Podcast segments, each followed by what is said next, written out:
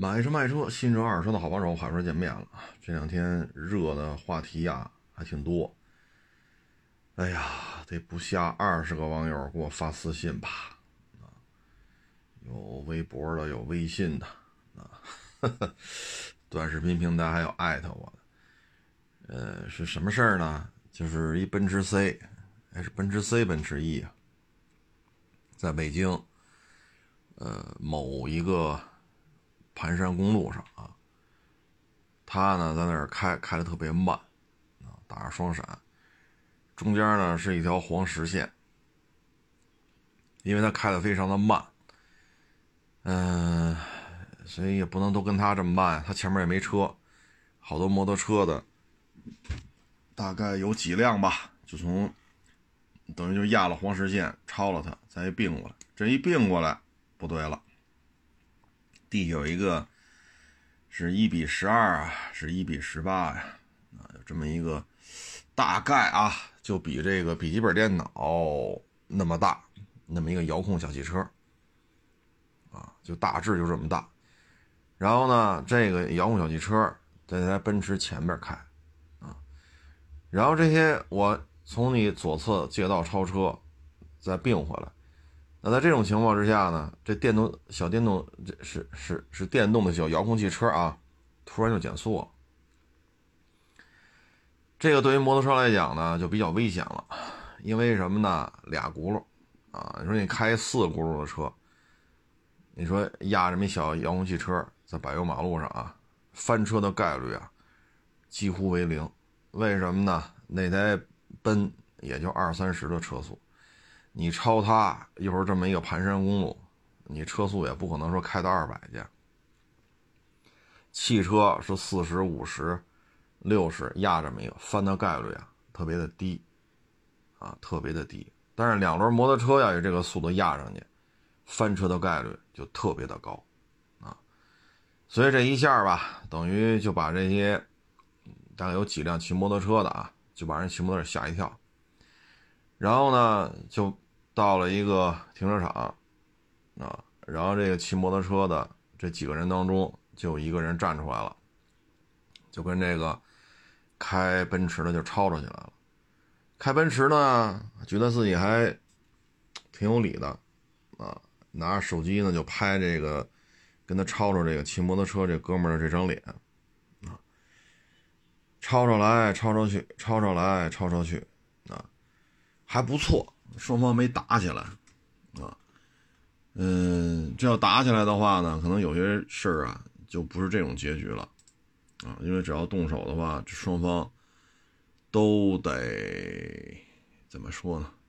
都得拘了，啊，但这事儿吧，我觉得是怎么说好呢？就是你在平时生活也好。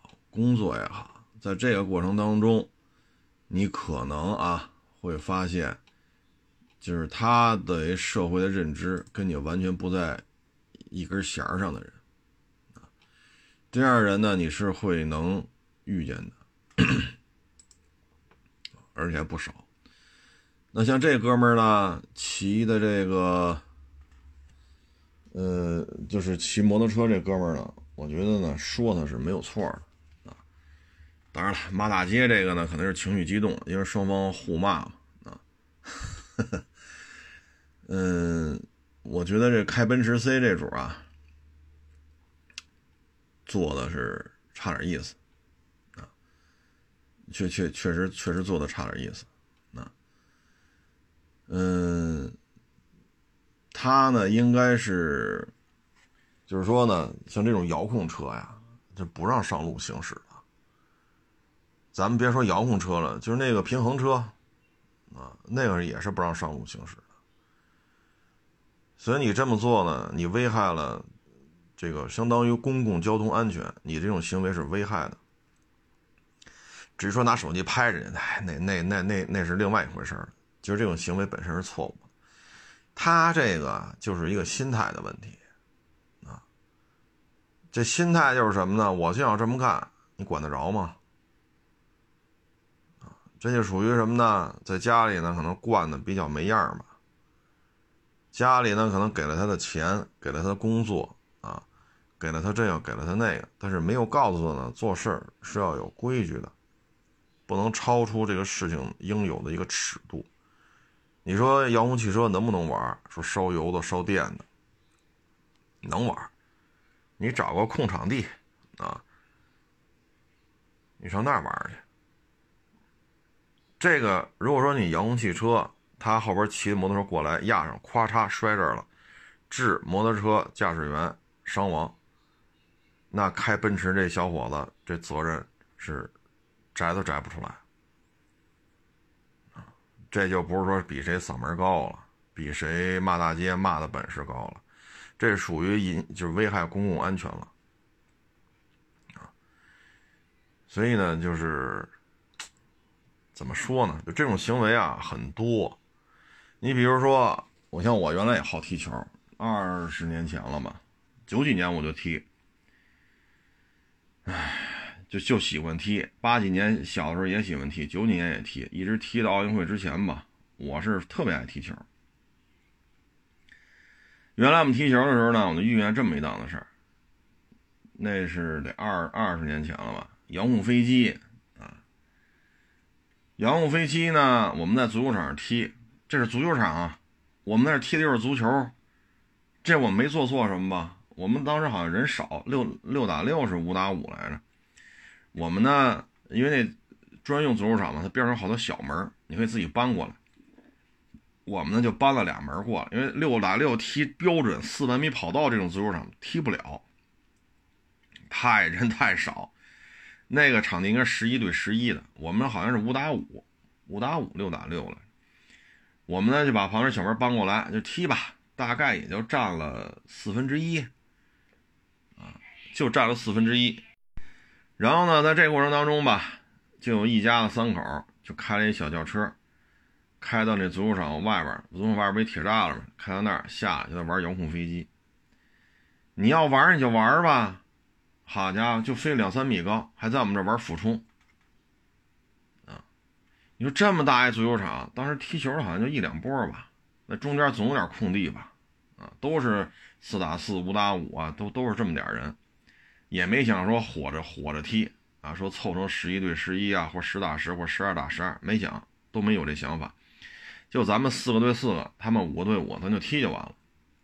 你想一标准足球场，中间至少有一半的空地吧，就飞在我们脑上飞来飞去。那你就飞高点啊？不去。那孩子那意思就是什么呀？你说这差不多二十年前的事儿，遥控飞机那会儿咱也真玩不起。啊，现在玩遥控飞机也不是一便宜的爱好，啊，这也相当费钱的。你别说二十年前了，我们也没搭理他。后来呢，说是你上旁边玩去，那不是有的是空地吗？就不去，那意思就得让你看我有遥控飞机，你知道吗？后来我们是跟他抄出来，啊，跟他抄出来了，给他轰走了。你像这就是什么呀？爹妈没有任何意识。爹妈就负责出钱给你买遥控飞机，你想去哪玩带你去。爹妈的意识就到这儿。这哪儿跑足球场，你就咱就这么说啊，足球可没说球不能离开地。我们要犯坏，嘣往上一踢，把你这把你这个这个遥控这个飞机给踢下来，你是不是活该啊？对吧？你这个纯属就是作的。包括你像上游泳去。他非能遥控快艇在这跑来跑去的。当然了，我们去自然水域游泳，我们也要承担风险啊。但是这都是很多年前的事儿。那会儿我记得我们还开车，你像那会儿十三陵水库随便游，没人管，九九九几年来着，我都忘了，反正很多年前了。没人管，都下去游去，一片一片的。哎，他就分给玩遥控小快艇，你这不就是欠吗？你像这个都是一路啊，所以你不要说因为那二十年前、二十二十五年前啊，这个什么遥控快艇，现在进化到遥控汽车，这这电机控制遥控器的去，你不用说这个，没有认知，就对于规矩这件事情没有认知的人，他跟他开的是富康还是奔驰 C 没有任何关系，因为历朝历代这样人哪儿都有。像这次开奔驰玩遥控车这也是这种人，这是爹妈教育的问题他不懂这个。包括前日子咱也说过一案例，就是是上海是是是是哪儿来着？记不住了，在一个体育场，它是篮球篮球场啊，露天的，周围有那个铁丝网拦着，但是呢，它有门对吧？你得出入嘛，相当于两边各有一个门然后呢，上边有篮球场吧，是两块是三块篮球场，几个小伙子打篮球。这个老人呢，就非得横穿这篮球场。你说你非要从中间走，你顺边啊，对吧？人篮球场那个铁丝也不是就就镶在这个篮球篮球这个场地边上这线上，人周围也有一两米的这种宽度啊。你从这儿走啊，不去，直着穿过去最省最省距离啊。两点之间直线最近，结果呢，那小伙子投篮，他背对着这个老人，他一投篮，投篮之后。不往后退了吗？往后退着跑，一下把老人撞倒了。撞倒之后，老人送医院去，老人家属就起诉这小伙子，让人赔多少钱。后来法院就说了，不赔。法院的判决就是这小伙子跟你受伤，人家不承担任何赔偿责任。为什么呢？你这么大岁数了，你肯定是成年人啊。这是第一，你是成年人，能够对自己的行为负责。第二。这是一专用的篮球场，人家有铁丝网围着，只不过开了俩门，这边一个门，那边一个门。这是专用场地，人家不是说大马路上啊啊，或者敬老院里边去打篮球去，人是专用的篮球场，就是场地的属性没有问题。第三，人家没有看到你，人在场地内玩，啊，人家在场地因为有监控嘛，所以不承担任何赔偿责任。所以说你这也是不懂规矩。你不能说你这么大岁数了，你都不知道什么叫篮球吧？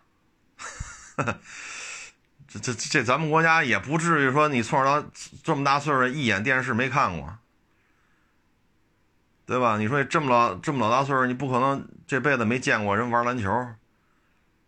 咱们国家都发展到这个程度了，你你不能说你这也不知道那也不知道吧？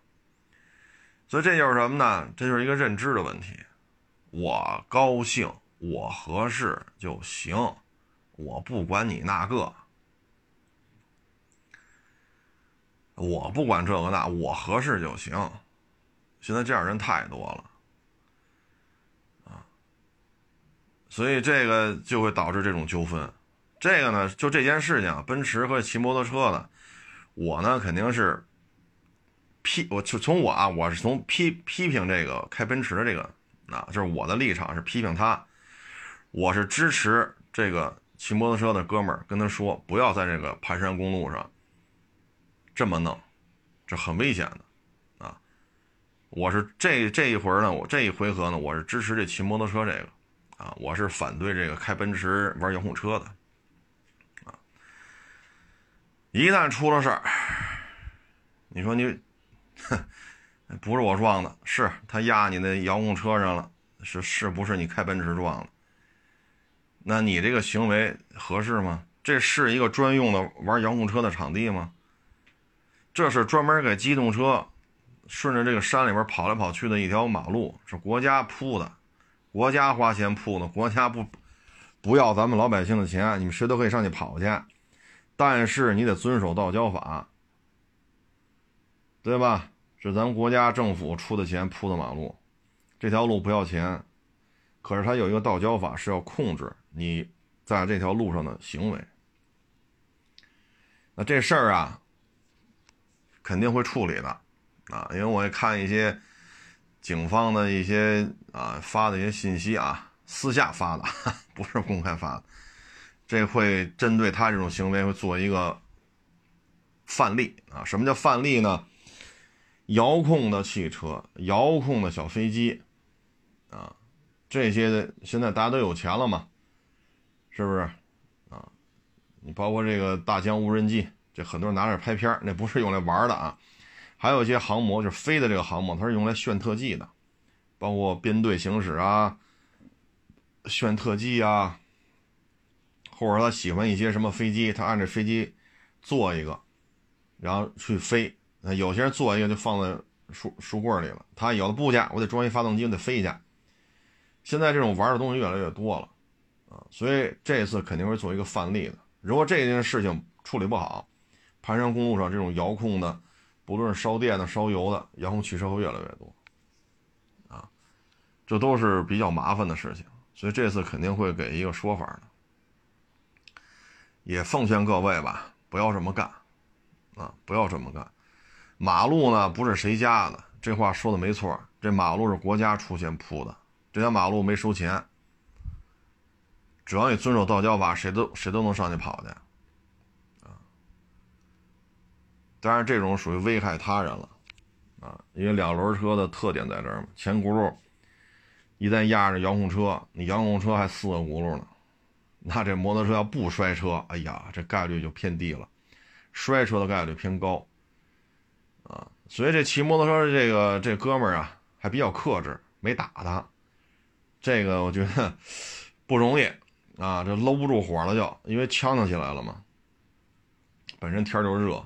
本身就很反感这种行为，对方又，对方还倍儿有理啊，所以骑摩托车这哥们儿没打他，我觉得得点个赞啊，不容易，这换了别人，换了我都这都不一定能搂得住啊，所以像他这个得点个赞，最终就是口语上就是嘴上的一些纠纷，这事儿吧，我觉得赖谁呀？就赖这个骑不是就赖这个开奔驰的。自己还把这视频发出来，那意思就恶心恶心这骑摩托车的。而实际上，他这段视频发出之后，大家现在一边倒的意见都是骂这个开奔驰的。所以就是说，他骨子里他没有一个认知。你别看他也开着车呢，他也有驾照，他没有这方面的认知啊。这个就是。你就能从这能看出来啊，他的父母啊，平时对他的教育是一种什么样的状态？自己合适就得，所以自言的把视频发出来，还要用这个视频，啊，恶心恶心这骑摩托车的啊，这就是他的心理活动啊。你包括他那个车里那段视频也是他自己给发出来了，好像是说了一句“甭管他们”。所以呢，就是车里的人，啊，除了驾驶员这小伙子之外，其他的人对于这种行为吧，也是没有足够多的认知，啊，所以他就这样，啊，他就这样，嗯，说什么好呢？哈哈哈，哎，其实现在吧，你说这很多孩子吧。爹妈对这事儿也都挺注意的，但是就一不留神就冒出这么一个。你说他都有驾照了，这肯定不是说七八岁、十二三岁，啊，考驾照怎么着也得十八了，也老大不小的了，这家里就给培养成这样了，说多了也不是，说少了也不是，所以只能说啊，这做父母的是有问题的。依照他这个年龄吧，父母也可能也得五十了，也得五十或者五十多了，啊，这这这这能说谁呢？啊，教育成这样了，事儿就办成这样了，啊，咱就不说这事儿了，咱就说这个过户吧。这个礼拜啊，过户的事儿特别的多。这过户吧，我们发一个，就到现在他也解决不了啊。就是车够完户了，什么时候指标才能出来？啊，就在这个过程当中，你发现拖的时间特别长。你这个，你比如说礼拜二过的户，今儿这张纸在小客车指标板上才显示出来，那明天就周末了，啊，车管所又不上班，周二车过的户，下周这标才能用。很麻烦这事儿，所以我们就觉得，就是现在已经实现了什么网络化呀、无纸化呀，包括国家也在说什么异地过户，是吧？现在国家也在，这证明你的网络化呀、无纸化已经做的可以了。但这指标为什么就这么慢啊？这个事儿我们也确实很无奈。实际的经营过程当中，这么长的周期，这确实让我们是无可奈何。周二过的户，今儿这张纸再出来，今儿出来今儿能过吗？不能，明天才能过。那明天是周六上班吗？不上，周一再来吧。所以这一环套一环啊，这都怎么设计的呀？我也确实特别的苦恼，因为什么呢？现在车多，标不够用啊，收的车多。所以你这个，这确实给我们添了很多的麻烦，啊，说要加快二手车流通啊，加快二手车的这种繁荣的发展，健康有序的这种拓展业务，这说的都对，我们都支持。但是我们在实际工作当中就发现，这些事情我们是解决不了的。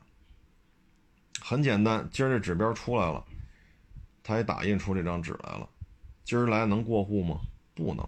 为什么呢？系统里显示标下有车，这纸都打出来了，小车指标办打出一张纸，证明这车就已经过完户了。那不行，你现在拿这张纸再来过户大厅，标下有车不给过。那你说周二就在你这窗口办的过户啊？那不行，系统里为准。所以你发现没有？就就这种事儿啊，就我们就以北京为例啊，因为别的城市这个指标管控啊，跟北京不是完全一样。啊，这种事情就是我们在北京经营过程当中就能发现这个问题，这个是真的是无能为力，啊，你就等着吧。租的标完全够用，但你这么一折腾，这就不够用了。这边给人过了吗？过了，那手里有空标吗？有，用啊，用不了。周二就给人过了，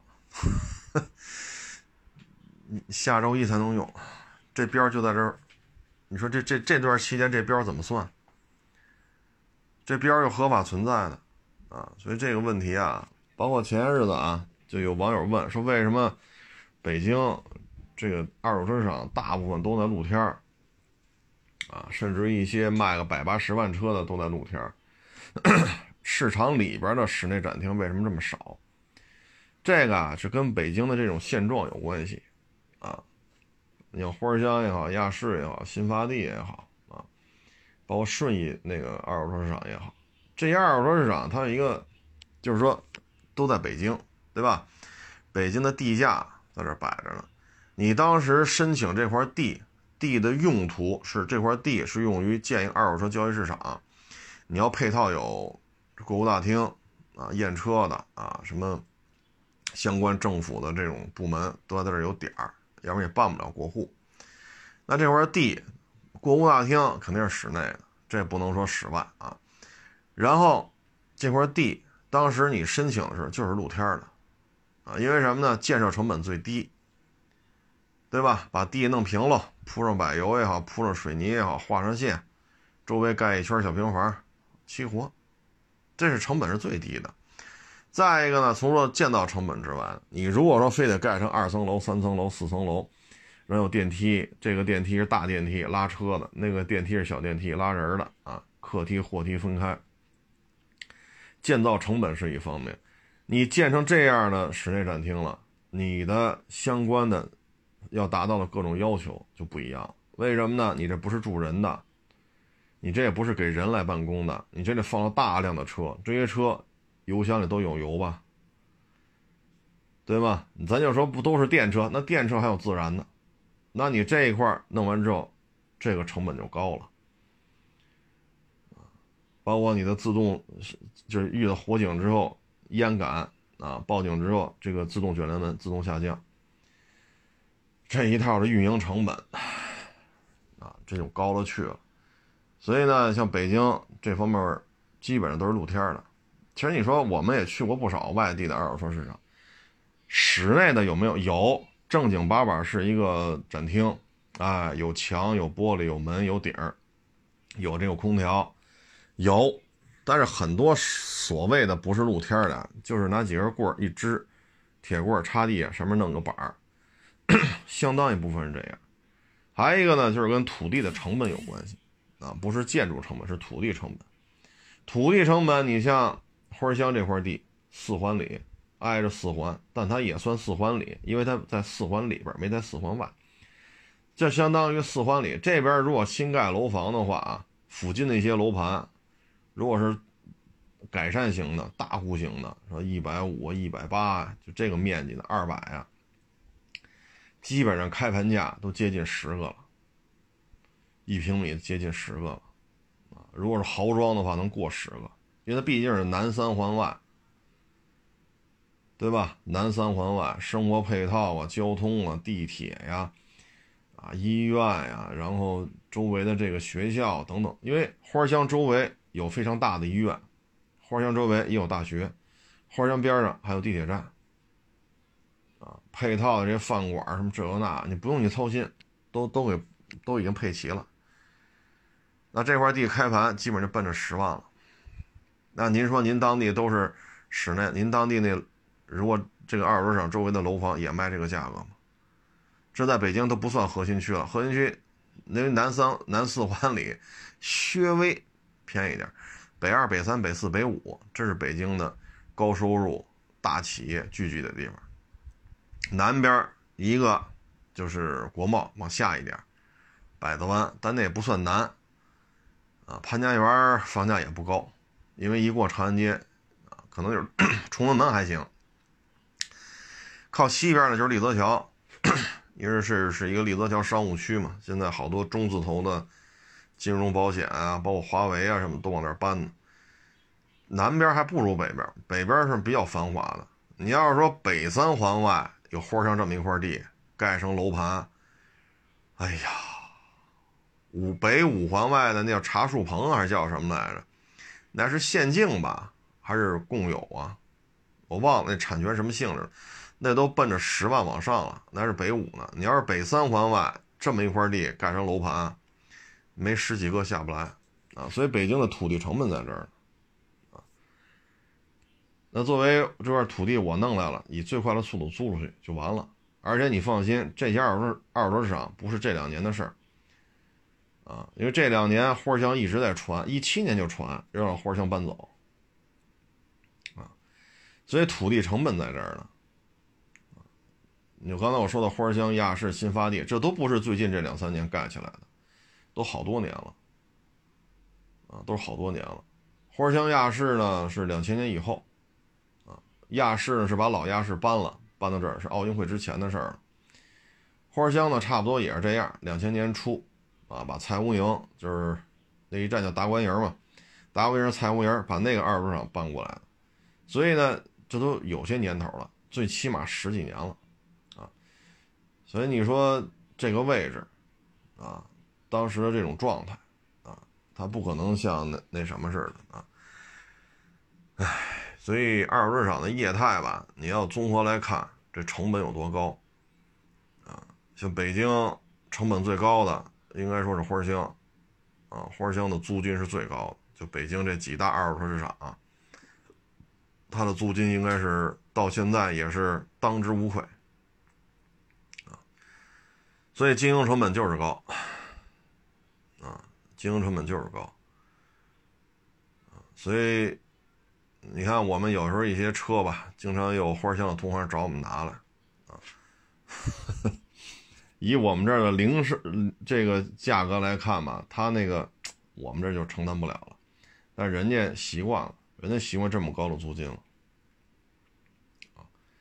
人家就就就习惯这么高的租金了，啊，这就是成本。你说现在花乡这状态，你说都支上棍儿，什么盖上是是是是是铁板啊，还是什么？最起码下雨下雪挡着点呗。啊，说四面透风，那最起码下冰雹能挡着点吗？弄不了，啊，因为当时审批的时候就是露天展露露天展位嘛。你现在弄这种棚子，这哪行啊？啊，再说花乡现在这个一直传传了得有一七一八一九二零，传到今儿四五年了，也没搬走啊。这个牵扯一巨大的一个 后续的错综复杂的这个关系。你像也花乡这过户大厅，这过户费你交哪儿？你说搬到南五环外、南六环外去，那边是归丰台，是归大兴，还是归房山呀？那你现在这过户大厅每天过户量这么高，这也是一笔收入啊。那你要哭沙搬房山去了，这过户费收不着了呀，这也是问题。再一个，它确实带动就业，啊，这就业确实带动起来了。只不过最近吧，也是形势吧。你看，原来花乡是公布的库存多少辆车，但是打疫情以来吧，花乡基本上不公布。为什么不公布呢？主要是经营的问题，库存车少，商户手里的车也少了，商户也少了，租金也下了，所以有时候这个原来吧是一万个车位啊，库存都在九千台左右，甚至九千多台啊，但是已经好久没有这样的库存了。这二年反正，实体经济吧，这个受冲击确实。哎呀，这个愿意干实业的人是越来越少了，啊，嗯，前两天不还有人找我来聊这事儿吗？啊，我说现在年轻人不愿意招了，招他干什么呀？啊，一来了就是我要当网红，我要当大 V，我要当大咖，啊，我要指点江山，那您会干什么呀？啥也不会，啊，包括原来我面试也是，我要给他租一两居室去。我要给他解决什么海外团那个团建？我说啊，亚市边上村里自己盖的三层楼四，你就自己问去吧，多少钱是你自己的事儿，我不管你这房租。第二，海外团建你就别想了，海淀区请你吃顿饭是可以的，啊，现在要的太多，那你又能干什么呢？你说你会收车吗？不会。会验车吗？不会。你能把这车卖出去吗？不能。漆膜仪都不会，什么都我只教。嗨，怎么又扯到这儿来了？哎，反正现在吧，就是左耳说经营吧。首先，咱不说这年轻人学不学的问题啊。首先一点呢，我觉得就是一些细节啊，这些细节没有去改变。像原来呢，能疫情之前吧。亚市这边还能做得快一点，过户这出标时间比花乡还快一点。现在呢也慢了，啊，就是你曾经快过，但为什么现在又慢了？啊，这也是我们所不能理解的啊。北京的二手车经营成本啊确实高啊，所以很多同行呢就离开北京了。你像我们去，像我当年啊，一人背着包啊，到处跑。淘车去、验车去、收车去啊！其实很多三四线城市那摊位费就可以忽略不计了啊。有的地儿呢，那是几年前了啊。有的地儿呢，说车一来在市场里摆摆一天，好像是当时是要十五，是要多少来着？反正这一份盒饭，大概一个盒饭、俩盒饭，这车在那摆一天，卖出去了，卖没卖出去，成本就这么点啊。但是北京哪有这这样的房租啊？啊，再一个，你看去也是哪个省来着？他那个是两间小平房，十几个车位，两间平房十几个车位，一个月的房租是两三千块钱吧？就这么点啊，就就这么点地儿，两间平房，一间平房十平多一点，两间平房二十小几平加一块啊。然后它没有阴面这么一说，它全是阳面的。阳面这一片大概能放个十几辆车，一个月就两三千块钱，这成本就很低了。所以你看，经营成本是不一样的。再一个，你没有租标的费用，身份证、手续、车没问题，过户，就这么简单，没有说租标。所以现在整个这个经营成本吧，北京还是比较高的。所以我看很多。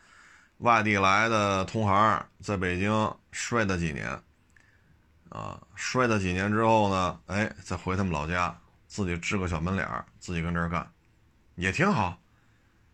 啊，你说两间小平房，十几个车位，一个月才两三千，那你租一个小平房，七八个车位呢，这成本就可以忽略不计了，对吧？都是卖点飞度、花冠、Polo、捷达、桑塔纳。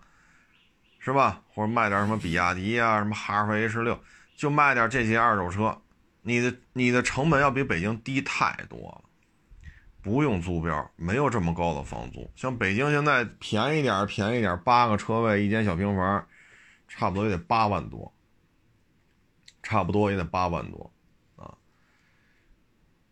你说你房租差多少？人家两间小平房，十几个车位，一个月两三千，一年才多少？三万，三万多。那他这车位和这房房屋砍一半，在北京就得八万多，当年是得十万。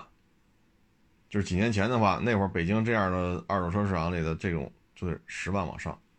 我说的还不是花香啊，不是花香，花香比这还要贵，贵不是一点半点。所以经营成本是不一样的。啊，身边认识一些同行都回老家了，人不在这干了，太累。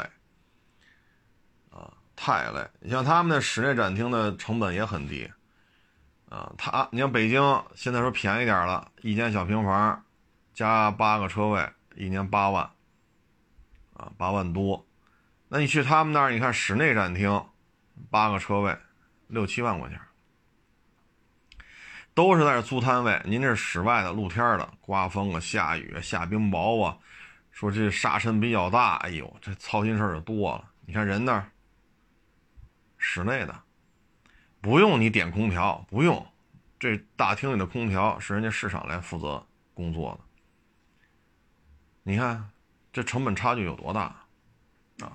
所以北京这个二手车市场的经营成本啊，客观的现状就是这样，整个运营成本是偏高的啊。这边可能最高的可能就是花香了啊。所以。能在北京二手车这种环境，啊，这种环境之下吧，能能能经营下来，也是不容易啊。就为什么越来越多同行来北京摔的摔的回老家了呢？也是现实的一个考虑啊。你比如你北京，你像我们这边租两间小平房，十六个车位，一年至少得十七万。十六个车位租十六个标，你这又得多少钱？标钱加摊位费三十万。三十万，啊，那你要回他们老家呢？一间小平房，十个车位，一个月给三千，一年三万六，多说点按四万块钱算，这边多少钱？三十多，这边多少？往多说四万。那同样这么做，同样的这么经营，那你这边成本能差出多少钱？那边可能三十出头，这边可能往多了说才四万，那。同样，假如说一年啊毛利四十五万，那你那边四万块钱成本，那你能挣多少？毛利四十一，这边呢毛利四十五减去三十出头的成本，得一年挣个十万一出头，一个月合一万块钱。还是这么干，北京的利润就很低了啊，所以这就是现状啊，很多问题咱也没有办法，我们也解决不了。啊，我也解决不了，为什么呢？就是当他那儿一间小平房十个车位，一年三万来块钱的时候，他那儿房价也很低。啊，他那房价也很低，说两万块钱就算豪宅了。啊，万来块钱的就算还不错，七八千的就偏点郊区，这样的房价北京没有啊。说七八千啊，我操，哪儿找去？啊，哪儿找去？你像我那市场就算是郊区了，亚市就算是郊区了，哪儿找七八千一平的？我们那周围，我们现在擦着天通苑的边儿，天通苑比我这还还靠市里边呢。啊，我相对比天通苑还靠外，我离天通苑还差两公里呢，中间是荒地，一大片荒地，什么都没有。就天通苑，这还得四万多，你还别挑，你但凡说挑户型、挑楼层、挑挑这个建筑年代。五万起，啊，这也算郊区。比我再靠外的，可能就得四万左右。你看人家那儿同样的位置，七八千一平，所以人家干一年，假如说都四十五万的流水，人家能剩三十万左右。人七八千一平，你说人家买房还叫事儿吗？在北京就做不到啊。所以就是说，这就是为什么北京现在二手车市场的租金都在下调。主要是没有，就是很多商户不愿意在这儿干了，在哪儿卖不是卖，是不是？二手车在哪儿卖不是卖？人家就是那儿的，人回家干去，爹妈能天天能看见，是不是？老婆孩子天天能看见，也不用说这租房子，费这劲干什么呀？你像北京买房还限购，是不是？人回老家不限购。有的这同行人在北京干了十年八年了，手里有点积蓄了，人讲话三四百万，天通苑买套房，还得还买不大，还不是大房子，三四百万天通苑还真买不了大的。说买个一百，咱别说一百八了，你买个一百二十平的三居，三四百万还真够呛，就是买个一层阴面的户型还不好的，三四百万都很很很勉强。那在这种情况下，人家不在北京干了，啊，人去那三四线城市，到那儿独栋别墅，室内展厅，人过得很滋润，人家过得很滋润，啊，整个经营成本全下来了，所以有些时候你说二手车市场为什么北京的室外的多，它是有客观环境的，啊，尤其像花乡这个南四环里。他要把这地收回去，改成这种改善型的大户型啊，比如说九十八平两居啊，一百三十五平三居，一百六十五平四居，然后再来个二百平的楼王啊，你看这房子得多少钱一平啊？配上什么新风系统啊、地下车库啊、人车分离啊，容积率再做低点，比如低于三。啊然后楼层别做太高，好家伙，您这跟你一平要十万，一点不为过。所以在这样土地成本的地方，你倒腾二手车市场，咱不说倒腾二手车啊，就倒腾二手车市场，不一样，心情完全不一样。我去那四五线小城市，好家伙，这一天这车放一天一二十块钱，哎呀，我老天哪，这还叫钱呢？吃个盒饭十块八块，再掏个一二十块钱车在这放一天，卖出去卖，卖不出去开走。这就是岁数大了，啊，生在这儿，长在这儿，啊，安家立业都在这儿，啊，祖上也在这儿，所以你看，年轻人为什么愿意出去跑跑呢？啊，他年轻，啊，他还能随便折腾。嗯，反正在北京经营二手车吧，这个成本就是一个非常非常大的一个问题啊。包括你说你开独立展厅，你说我不在市场里干。啊，你像我们这就属于在市场里干，有的不愿在市场里边干。那你不在市场里边干，他也牵扯这问题，啊，包括原来我们有老乡嘛，啊，都在北京西郊，都在这边，人家跑这边篮球馆，呃，旁边那个呃篮球馆边上那个那栋楼，人租那地下车位很便宜，干了没几个月就干不下去了，又回花乡了，为什么呢？没有配套产业链啊。你说成本高，竞争激烈，产业链是完善的，代办过户，配把钥匙，换个轮胎，抛个光，打个蜡，喷个漆，这周围有一圈啊。你单独摘出来干是没人管你了，对吧？这租金你可以自己来协调。我要上村里边租个大院子，那就很便宜了。啊，往上村里租个大院子，弄几间简易房。也没人来检查了，那就该怎么着怎么着了，费用是低，这个面积也很大，啊，但这牵一什么问题呢？你配套的时候就很麻烦，人代办的人来吗？市场里这么多车，代办都忙不过来，人干嘛跑你这儿来？你包括配钥匙，你这一你这一个月能丢几把钥匙？或者说你一个月能收几辆就一把钥匙的车？你说你这个人不愿意来，包括你看我们那个算是老乡嘛，那不就在这西五环外就就租呗，租完之后没法经营，配钥匙的不来，抛光的不来，打蜡的不来，换轮胎的不来，修轮毂的不来，啊，喷漆的也不来，你自己找去吧，全得自己找，你得给人送过去，这经营成本一下就上来了，所以有些时候吧，市场有市场的好处。但是你受管控的就多，几点开门啊？几点关门啊？你说的不算，明白了吧？这你看市场了，市场说这几点了就得关门，那就关。说几点开门，你就得到这儿。你你你你比这提前来，你就是进不去。啊，这是没有办法啊。嗯，反正这种经营吧，哎呀，这怎么说呢？呃，反正北京这个二手车这个经营难度啊，确实是不低啊，不低。嗯，反正我平时老说嘛，就是你得控制好成本，啊，嗯，成本控制不好，这就不好办，啊，嗯，所以这就是就是很多网友听，可能永远是听，永远是看，啊，你真的说你投点钱自己在这里折腾，那你就明白了。你包括原来有那小孩来这儿，这那那这，我说你这么啊，说几十万咱就不说，一两万块钱有吧？有你去收去，你收一个摆这卖。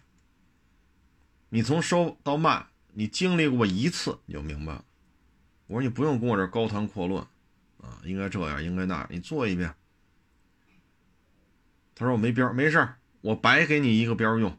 行吧，就停在我这展厅里，摊位费我都不要了，标也白白让你白白白让你用，你花一万块钱收一车去，成吧？花两万收一车，你摆这卖，你不用跟我这讲这么多大道理，你干过一回你就明白是怎么回事了啊！但是现在很多人没干过啊，他没干过呢，又在这高谈阔论这个那那这啊，所以，唉。你包括这个二手车流通减负，怎么减负？就这指标这么多天都出不来，这叫减负吗？这个，这是给流通环节提速啊，还是给还是给流流通环节的提速下绊子？这都是怎么说呢？啊，这是需要迫切的啊来解决的问题啊，包括之前咱说那过户那点乱七八糟的事儿。唉，你说商务部怎么说啊？商务部这么说，商务部这么说，哎呀，嗯所以我们觉得，哎，包括你说协会呀，什么这那，有时候，包括跟平台的一些领导也聊，我说你这玩意儿，你说有什么用啊？一天一辆车没收过，一辆车没卖过，一辆车没验过，天天在这说二手车应该怎么经营，四 S 店怎么应该怎么经营，啊，天天搁这，我说我说我说这，哎，我说我们能说什么呀？有经费，有拨款，按月拿着工资，天天在这高谈阔论，啊，每年开个什么会，啊。弄得热热闹闹的啊！全国各地凑个别多了，凑个百十来家车行就行了。乌泱泱一坐一片，咔一拍照，齐活了。今年任务完成了，然后写个什么数据分析，交通部网站上摘点数，公安部网站上摘点数，啊，然后这儿摘点数，那儿摘点数，咔写几篇，行了，这一年齐活。开会还还不是说在北京开，还天南海北哪儿都去，唉，所以你说怎么弄啊？啊，你说商务部呀，他们出肯定找这些协会呀，这那，他这帮人他也没干过呀，天天在这就讲课呀，开会就靠这个，你说你真是撅着屁股跟这验车吗？你看那手细皮嫩肉的，啊，穿的光鲜亮丽的，啊，你看我们这老老跪在地下，膝盖有奖的，胳膊肘底下有奖的，指甲还老劈。我们这属于天天在这干活，拆盖板这儿那儿，拆卸装，指甲劈了吧，这拉个口子吧，这个那。所以现在你说，为什么说上边开会说的这些政策，到我们这底下这儿，完全是两回事儿。现在就是其实各行各业都有这种协会，啊，各行各业都有这种组织，啊，有的呢确实选的，比如说厨子，人就是做的好，人做这菜就是好，这道菜就人家做，哎，吃的就是好，人有这两下子，所以这一片餐饮协会人家是会长，他们家饭馆谁都可以去吃去，吃完了你尝这道菜就是人家做的最正，服。同行都服，他们家这道菜弄不过他，人炒出来就是好吃，所以人家是会长啊、荣誉会长啊、副会长啊，或者名誉终身会长什么。你看咱们这哪是啊？啊，你会验车吗？咱不说会不会，就是您验车吗？平时，对吧？一辆车不收，一辆车不卖，整整天就是这点事儿啊。所以有时候我们觉得。嗯，哎，这是结合这指标的事儿啊，这没办法啊，没办法，我们就是小老百姓嘛，没钱、没权、没势力啊，但是我们天天是在这儿运营啊。二手车市场里边，其实不就是我们这些小强一样的企业吗啊，三四个人、七八个人，不就是我们这种？实际上，才是二手车。经营者当中的绝大多数说啊，我这手里有五百辆车啊，三百个货，这样有没有？有几个呀？对吧？这一年这么多二手车的交易，他们占比占多少？每年咱们国家二手车交易量超千万，就量啊，一辆要超千万辆，他们能占几辆啊？是不是？你就是说你有五百辆库存车。哪个月你都卖了，十二个月都能卖，十二个月乘以五百台，你有能有你能能有多少？实际上你又做不到啊，啊，实际上你又做不到，所以在这种情况之下吧，现在这个我对这个行业的认识就是什么呢？控制成本啊，控制风险。有些车呢能自己卖就自己卖，这风险太高，直接就批发了。不是说车况啊，而是说车的价格走势啊，不出事儿，不是说啊，你这跑这车你没看出来，你们这这是另外一种出事我说的就是什么呢？比如这车啊，一百零八收的，你就想卖一百一十八，你就喊到一百八十八万八，你就想喊这价，砍来吧。那这时候，啪，新车出来了，新车改款了，新车一下从一百三降到一百一百一了。你这一下就完了，这种也是出事啊！包括原来就就不说是哪家了啊，就是说弄五辆大揽胜，春节前收来的，等五一的时候都卖完了。你一算账，五辆揽胜卖的真快啊，三个多月全给卖了。一月份收来的嘛，五月份卖完了，三四个月的时间，五台大揽胜您都卖了，而且店里摆五台这么新的大揽胜，确实有牌面啊。谁看？我家这这这真有实力！最后一算账，收是花了五辆大揽胜的钱，收回五辆，卖完了还剩几辆的钱？还剩四辆。就是因为新老车型的一一个换代，一个波动，你五辆车的钱花出去了，收回来就变成四辆，赔多少？所以有些时候看着光鲜亮丽，那是看着，那是那是你看着，我们看着就是另外一回事儿。我们看着另外一回事您愿意收给你没问题，我们就轻轻沾，轻轻一点水，沾点就完，不赔就完。您财大气粗，你就摆着卖呗。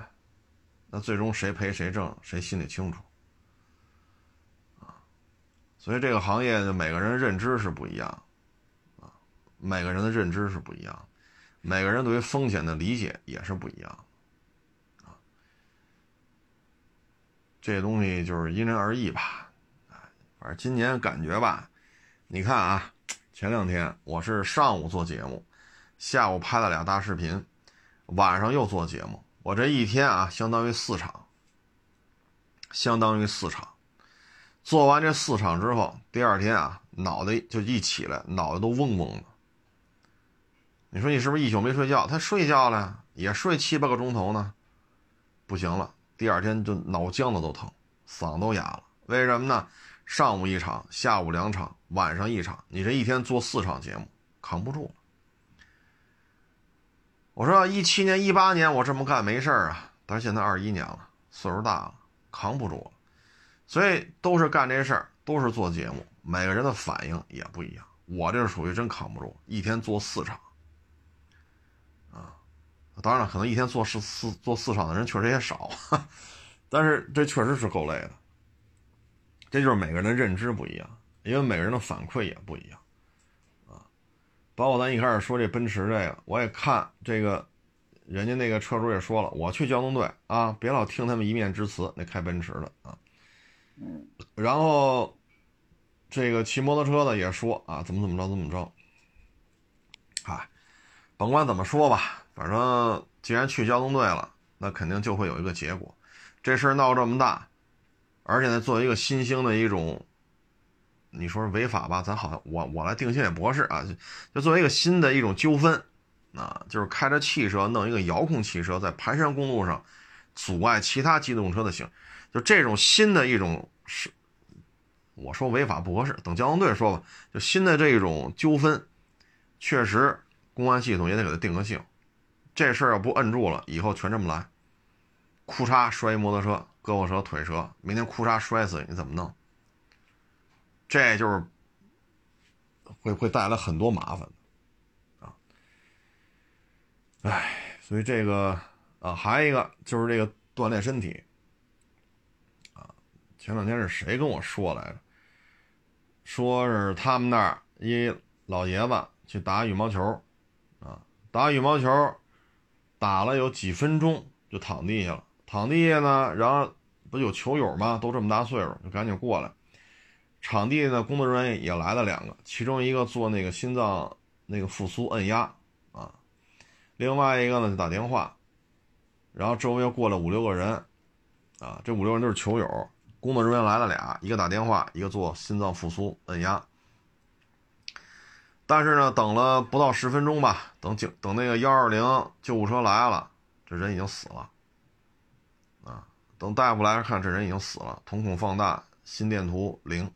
啊，就是直线了啊，心电图就是直线了，也没有脉搏了，啊，后来呢就索赔，索赔多少呢？让这羽毛球馆呀赔，好像是，